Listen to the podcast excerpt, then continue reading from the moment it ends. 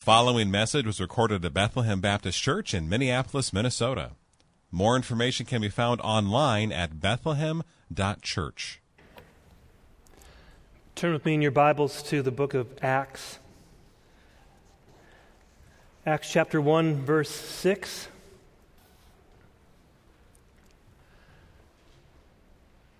This morning, Acts chapter 1, verse 6.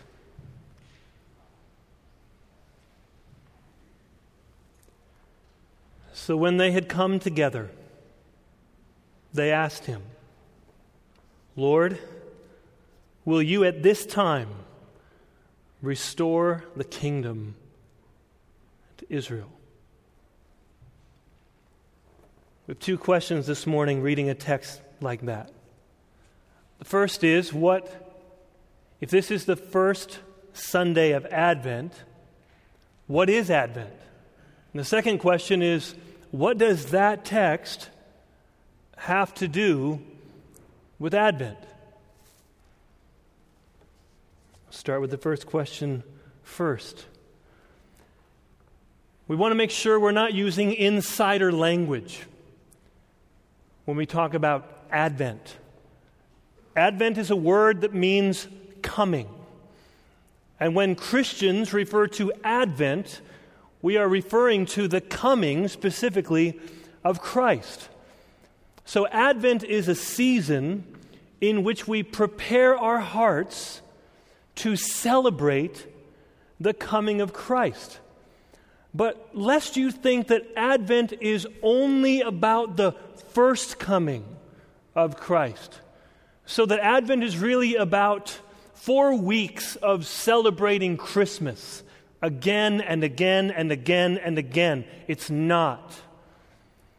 In Advent, we find ourselves in the same position as the Israelites longing for the coming of the Messiah. They didn't know there was going to be two comings. And so, as they waited, as they prayed, as they longed for his coming, so we too find ourselves in this place. Christ has come, but Christ will come again. And in the middle of this, there is the longing, there is the grieving, there is the pain of having an experience that doesn't meet our expectations. There is a gap between where we are and where we thought we would be. There's a gap between who we are and who we thought we would be. And in the midst of this gap, this longing, this grieving, this lamenting, there is the longing, there is the hope, there is the cry Come. Lord Jesus. That's what Advent is. You see, it is the lamenting of Advent that keeps the celebrating of Christmas from being pretending, as if everything's fine, as if everything is somehow the way it should be. What do you do with the disappointments? What do you do with the crushing grief? Just pretend? Advent keeps us from being plastic, keeps us from pretending. And this is the focus that we need today. We need, for those walking in darkness, we need the great light to shine on us again. And so, we look at this passage. The very structure of our passage in Advent, Acts 1 1 through 11, causes us to focus here.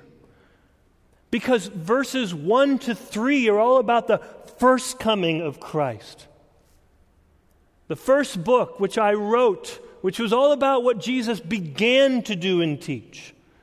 And this passage will end with the second coming of Christ, verses 9 through 11. This is where we're at in Advent.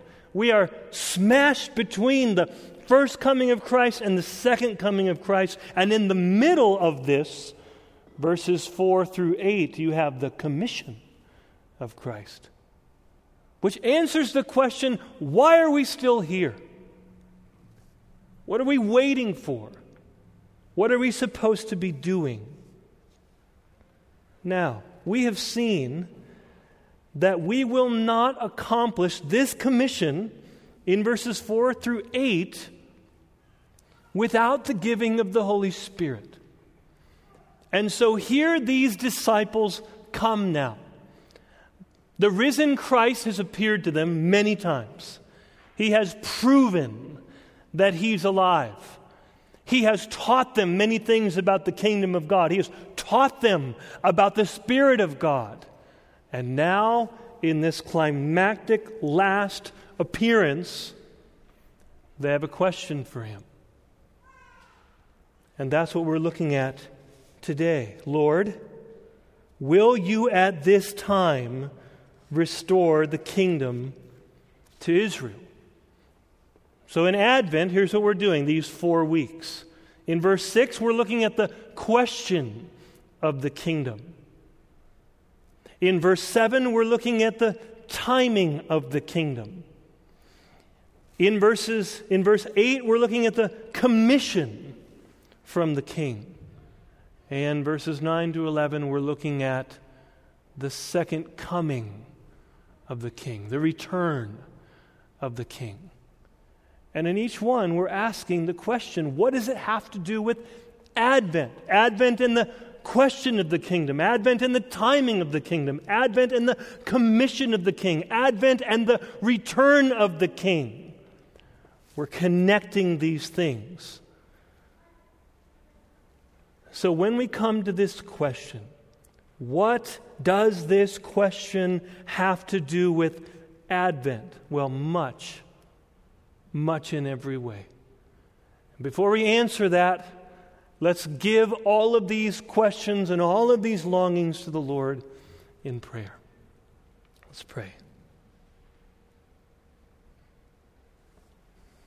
Father, we know that we are in this moment an open book to you. All of our fears, all of our hurts, all of our disappointments, all of our perplexity, all of our anger,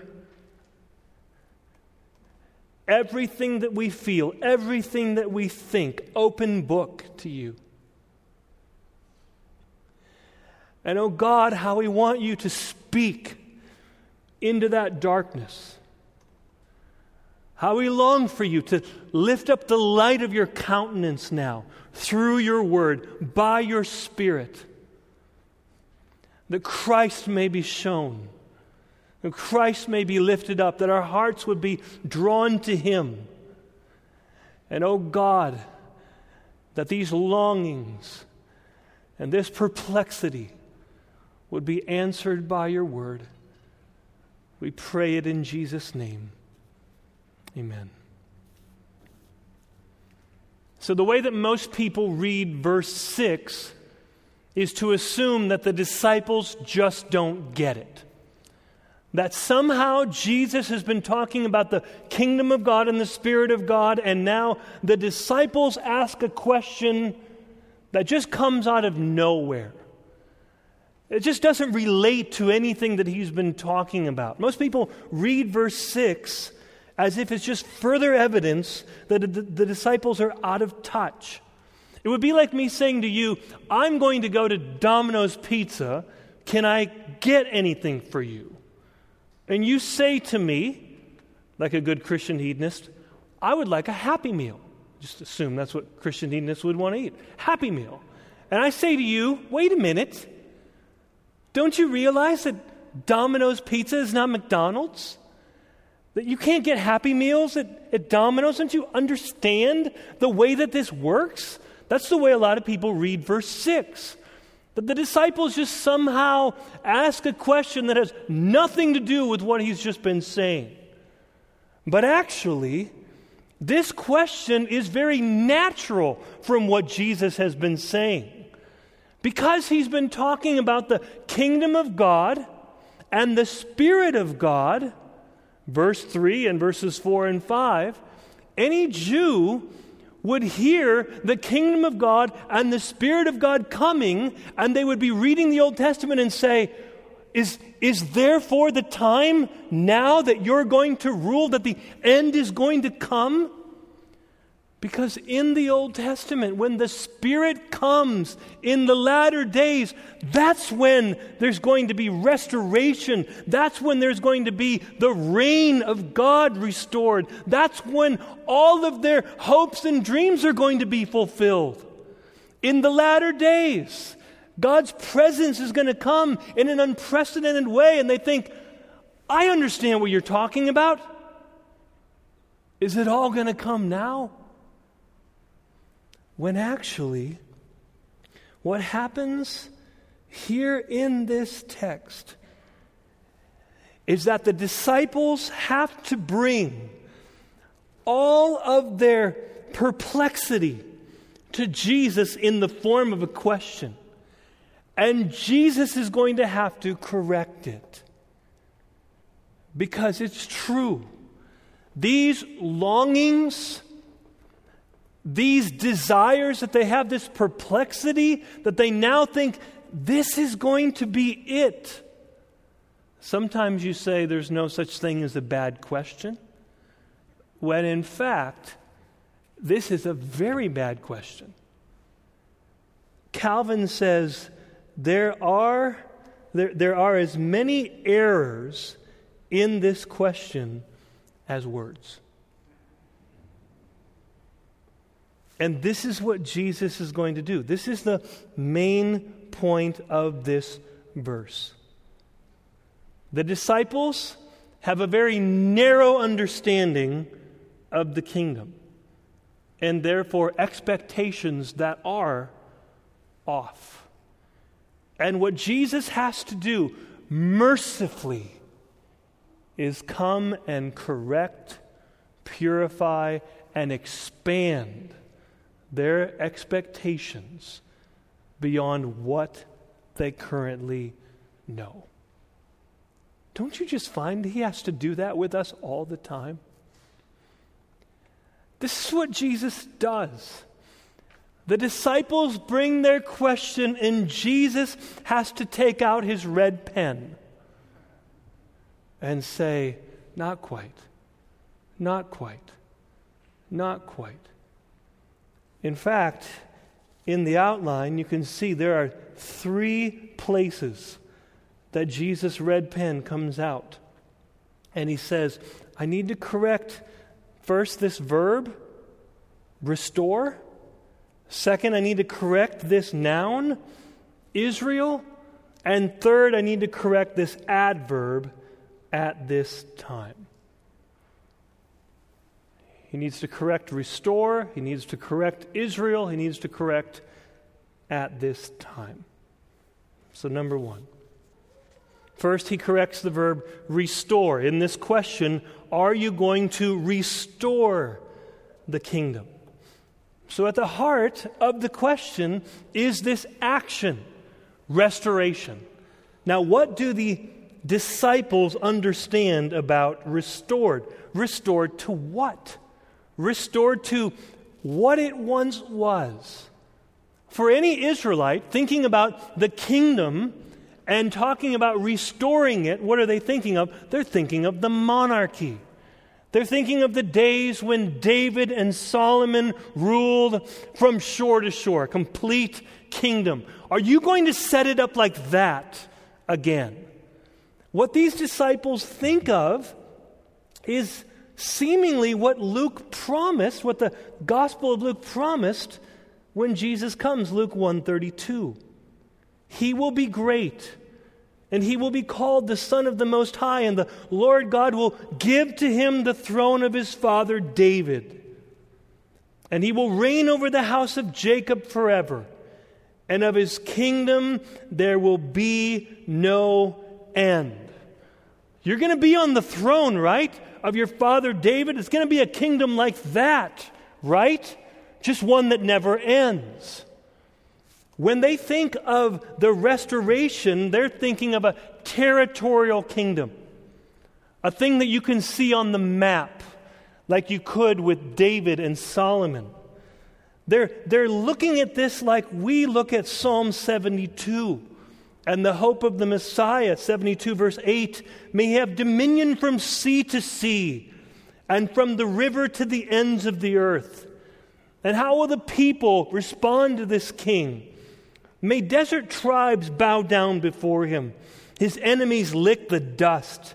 May the kings of Tarshish and of the coastlands render him tribute. May the kings of Sheba and Seba bring gifts. May all kings fall down before him. All nations serve him. Are you going to restore right now, Jesus? Are Caesar and Pontius Pilate and Herod and all of the Romans going to lick the dust now? Fall under your feet? Doesn't just hinge here on the king and restoring the monarchy. They understand that if the king does this, then that is going to impact the people that belong to him. That's the second part of the question. Are you going to restore the kingdom to Israel? You, the king, Everyone bowing before you, and now this monarchy is going to be restored to Israel. The noun Israel here shows that the disciples were expecting not just a territorial kingdom, but a national kingdom. This was a Jewish renewal movement, they thought. This is going to be for the nation of Israel, and all the nations will be underneath them. Finally, Israel will be the top, and all the other nations will be the tail instead of the way that it's been. Are you going to do that? Restore it to Israel? They understand that when the Messiah is here and he sends the Spirit, that that reign is going to be restored. The nation will be restored from its ruins, returned to national independence in which they're slaves of no one and rulers over everyone. That is what they are expecting. And let's remember, these very same disciples, they thought they understood that if you are going to reign in Jerusalem, then we want to know who can be at your right and at your left. When the government is on your shoulders, we're going to be sitting pretty with you. We're going to have the top government jobs. This is going to involve us. When, when you are restored to your reign, then suddenly we will be lifted up too. And the question that they're really asking, not just about restoration, not just about Israel, but the adverb, you can hear it, is it now? Will the kingdom at this time be restored to Israel? Is it all going to happen now? All of it in accord with our expectations? Will it be now. Remember, they've been on a roller coaster of emotions with just shattered expectations. He was not the king that they were expecting. All along, expecting a, a political ruler, one who was going to destroy the Romans. Rather than having their expectations met, the cross has simply devastated them.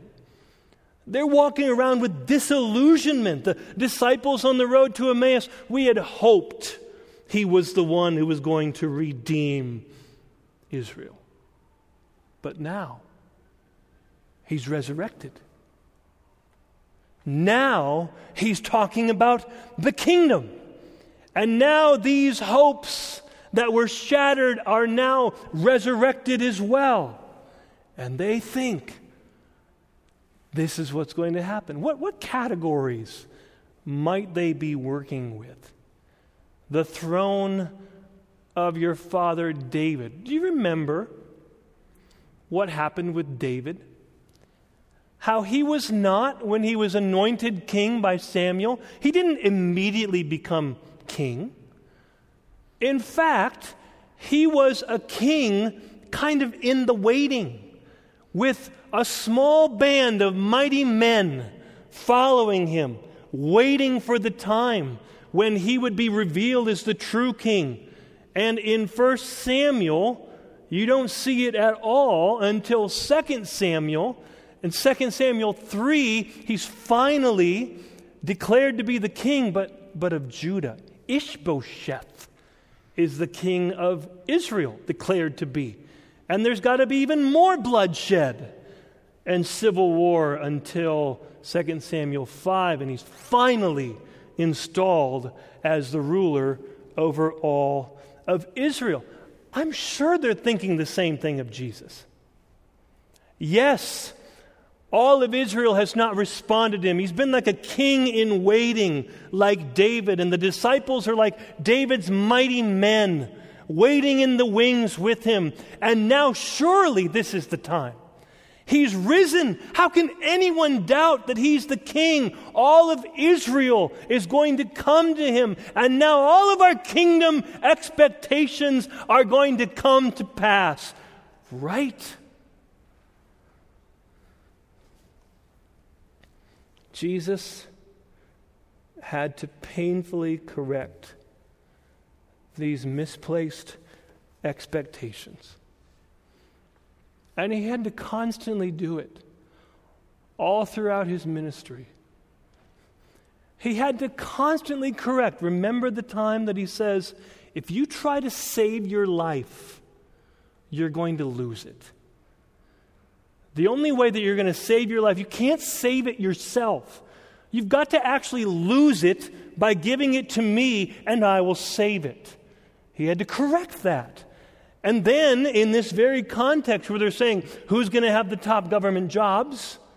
He has to say, not rebuke the idea of being great, as they're arguing over who's the greatest. He has to correct it by transforming it. He said, Don't think greatness means that there are going to be people serving you. Rather, the greatest among you will be the one who serves everyone. Even the Son of Man did not come to be served, but to serve and give his life as a ransom for many. He had to correct and correct. And now, what has to happen? Boy, this is what Advent is all about, isn't it? They have to bring to him their shattered dreams about the kingdom. And the only way that they're going to live is if they first let them die. They have to first, in order to understand the kingdom, they have to have their ideas of the kingdom first die.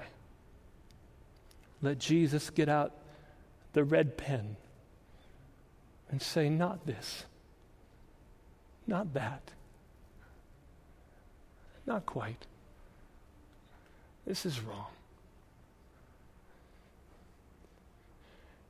And in the same way, if you're truly going to celebrate with hope and longing the coming of Christ and celebrate the first coming, long for the second coming, we have to bring Jesus our shattered dreams. Identify the gap between what we expect and what we experience. What we thought it would be like and what it is like. And the distance between what we expect and what we experience is called disappointment.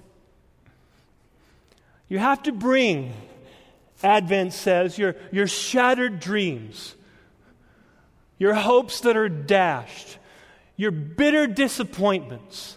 You have to bring them all to Jesus and, and let Him correct them. Let Him transform them. I don't know what it's like for you today, but I have some guesses.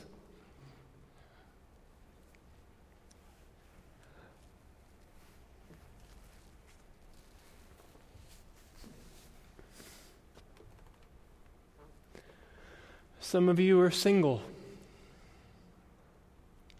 and you thought you'd be married by now.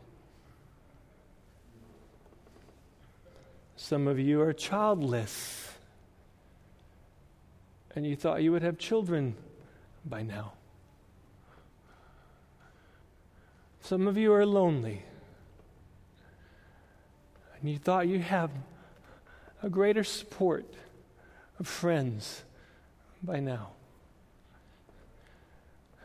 Some of you thought you'd have a better job than you do by now. Or some of you thought, I didn't expect I would lose my job. I didn't expect that a pandemic would bring a pink slip. And in some ways, Christianity makes these things harder, not easier, right? If you know there is a God who's in control and we know him as Father, and he's all powerful and all loving, then suddenly there's a greater question. If you love me, why am I single? If you love me, why am I childless? If you love me, why do I have no job? If you're in control and you love me, why do I have a hard marriage? Or a failed marriage or no marriage at all. Nobody expects the Christian dream will involve no job, no children, no spouse. We don't expect to have children that if we do have children that they're going to challenge us and some of them reject us. We don't expect that as we raise children in the nurture and admonition of the Lord that some of them are going to be wayward and maybe don't even call for the holidays. And how do you answer the question about why your loved one died, when they did, how they did? How are we supposed to answer the question why do some parents have to bury their children? Or why this year does my beloved uncle die by having a tractor roll on him?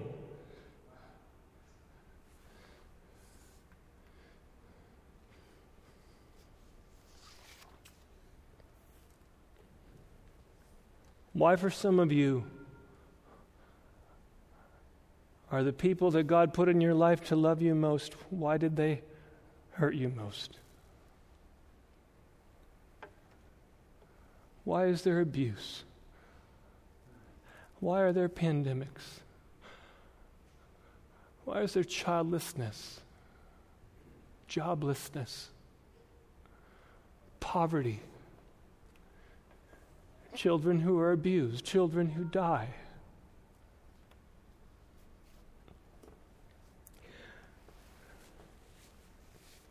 What do we do? Three things. Three things. Number one, you have to start by bringing your broken dreams to Jesus.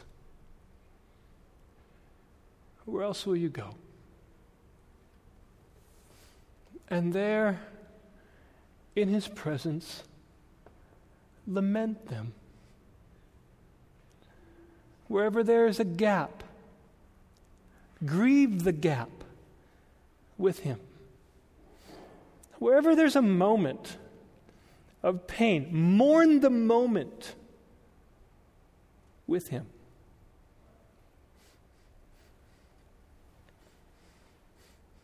Don't be plastic. Don't be fake. Don't pretend everything's fine while there is an ache in your soul. Bring it to Him.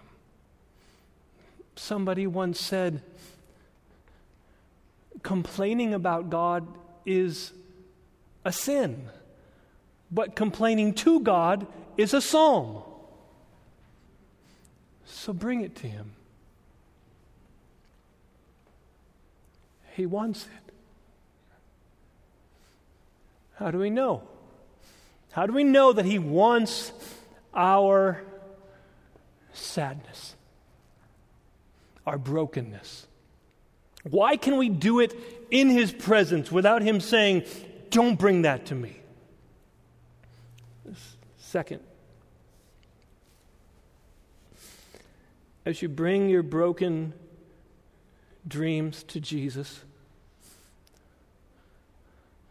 look at your suffering Savior.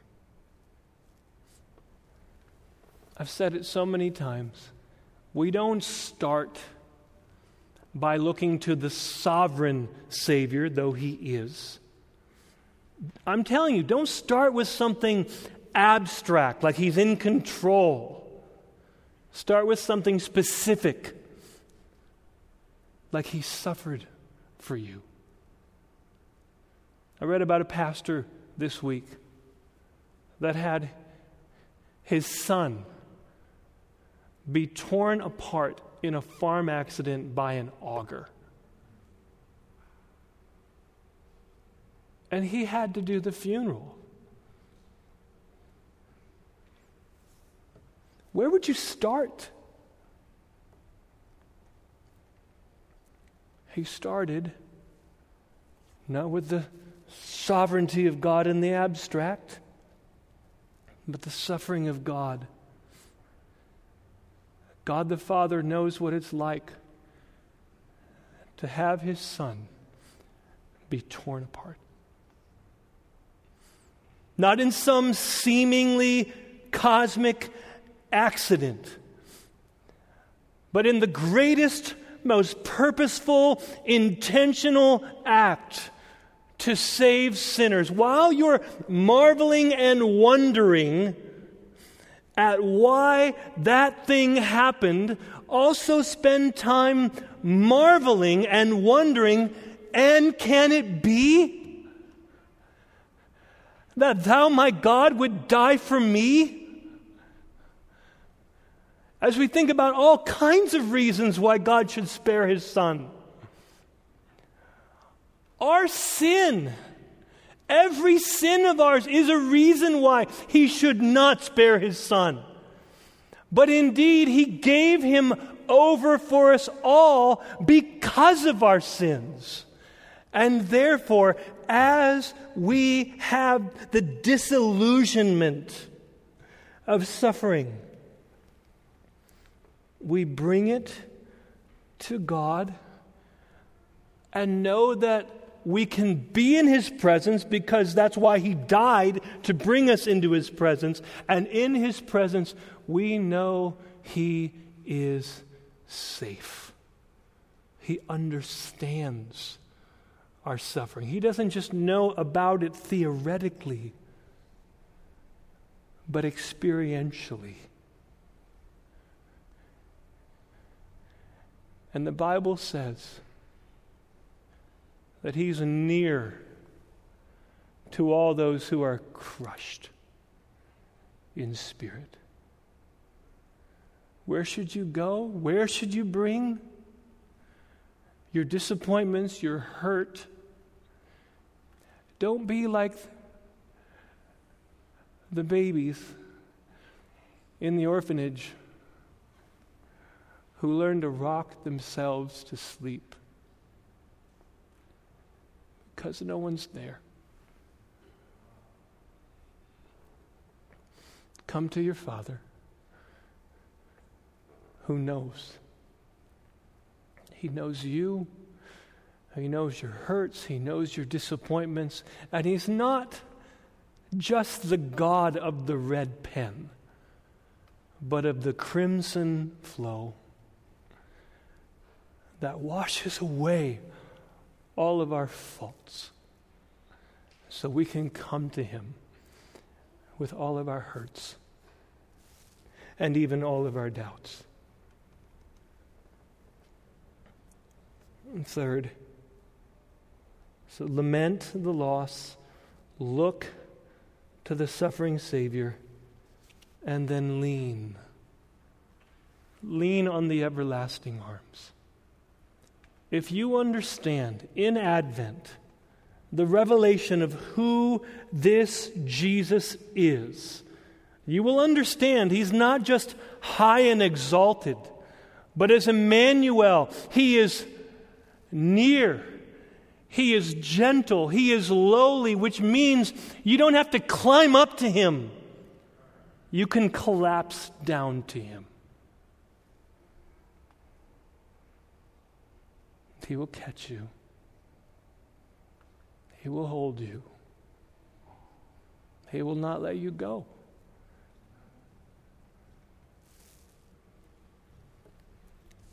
I want to close this way.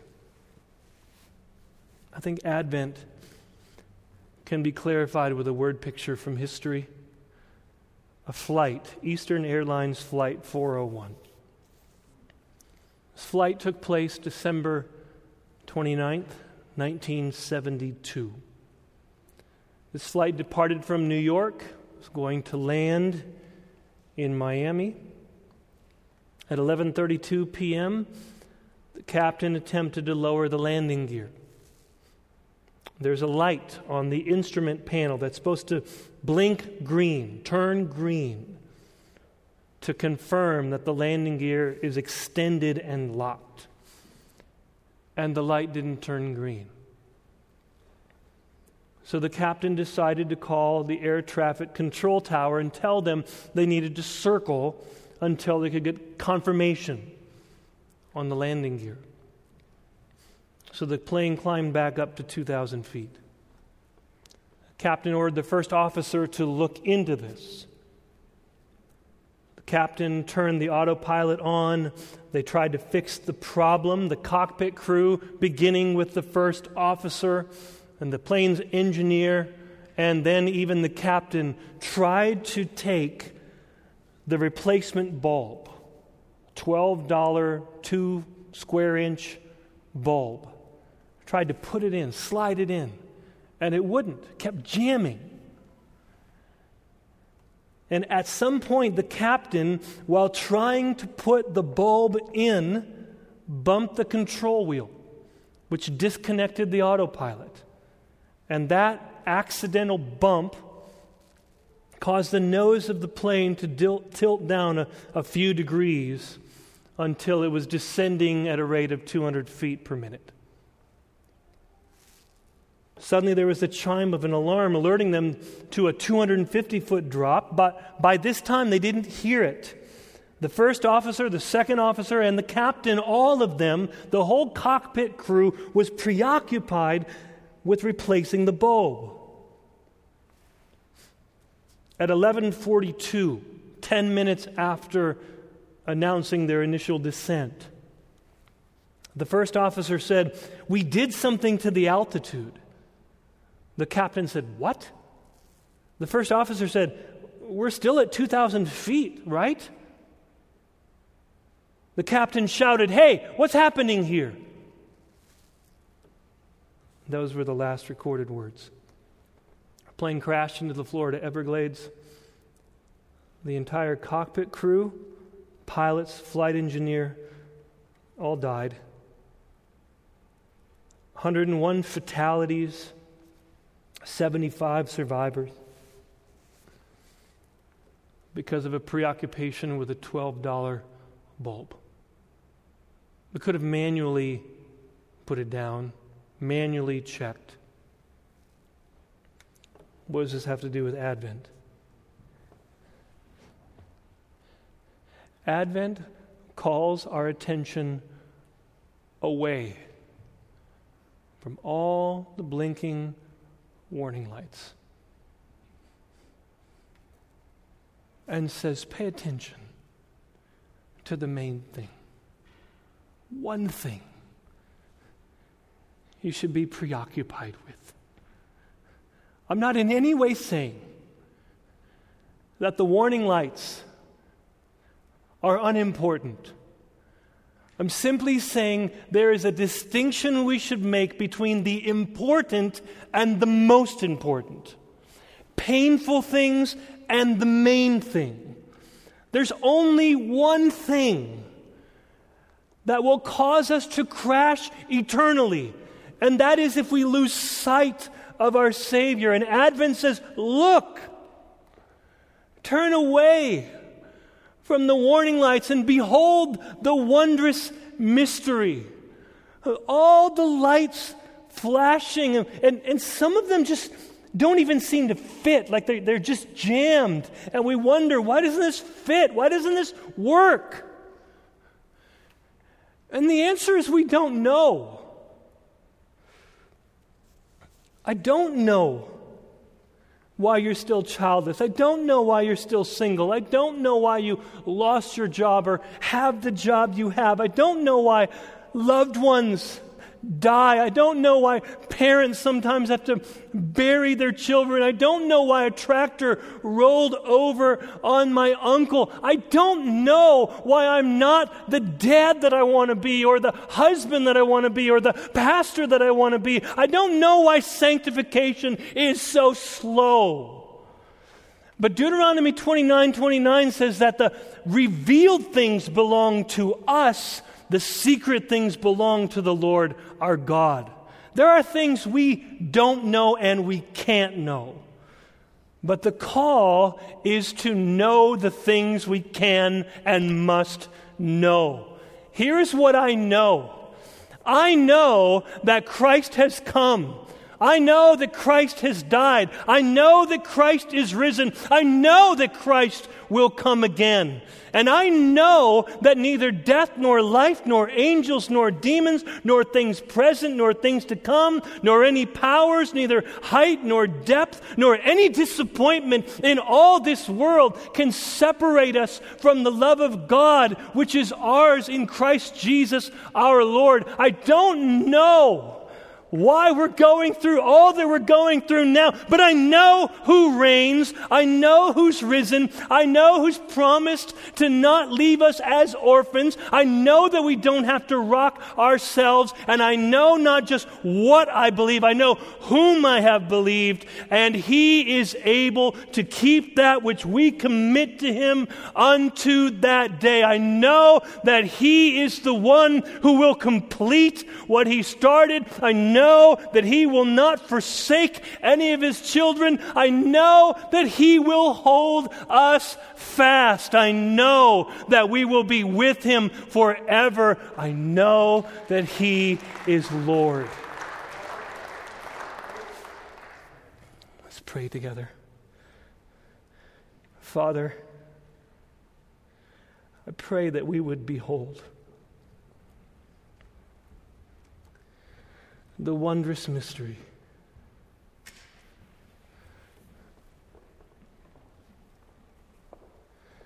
That we will behold the Lord of life, slain by death, but no grave could ever hold him. Praise the Lord. He is alive. What a foretaste of deliverance. How unwavering our hope, Christ in power, resurrected as we will be when he comes. Lord, we know that though this world has so many disappointments, we know the world to come is one in which disappointment is impossible because no eye has seen, no ear has heard, it's never entered into the mind of believers to understand what God has prepared for those who love Him. So help us, Lord. Look away and behold the wondrous mystery and celebrate what, in fact, we know and cannot lose. In Jesus' name, amen. Thank you for listening to this message from Bethlehem Baptist Church in Minneapolis, Minnesota. Feel free to make copies of this message to give to others, but please do not charge for these copies or alter their content in any way without written permission from Bethlehem Baptist Church. For more information, we invite you to visit us online at bethlehem.church or write us at 720 13th Avenue South, Minneapolis, Minnesota 55415. Bethlehem Baptist Church, spreading a passion for the supremacy of God in all things, for the joy of all peoples, through Jesus Christ.